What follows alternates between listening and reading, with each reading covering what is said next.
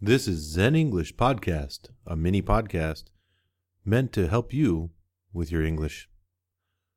Accent. Let's talk a little bit about accent. I hear a lot of people worrying about whether their accent is right or wrong, whether their children's accents when speaking English as a foreign language are right or wrong, and I am here to say don't worry.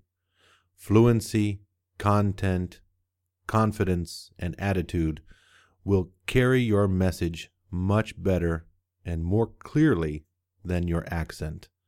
The last thing we want to worry about is the decorations on our gift, which is the message that we're trying to convey. Don't be so caught up in the superficial, really unimportant aspect, which is accent. Make sure that you repeat ideas, rephrase what you're trying to say, put things in more context, give examples, exemplifying what you're trying to say, giving concrete ideas to support what you're trying to communicate will help more than trying to manipulate the muscles in your mouth, which eventually will come around and clean up your own accent. Volume is more important in terms of speaking and communicating.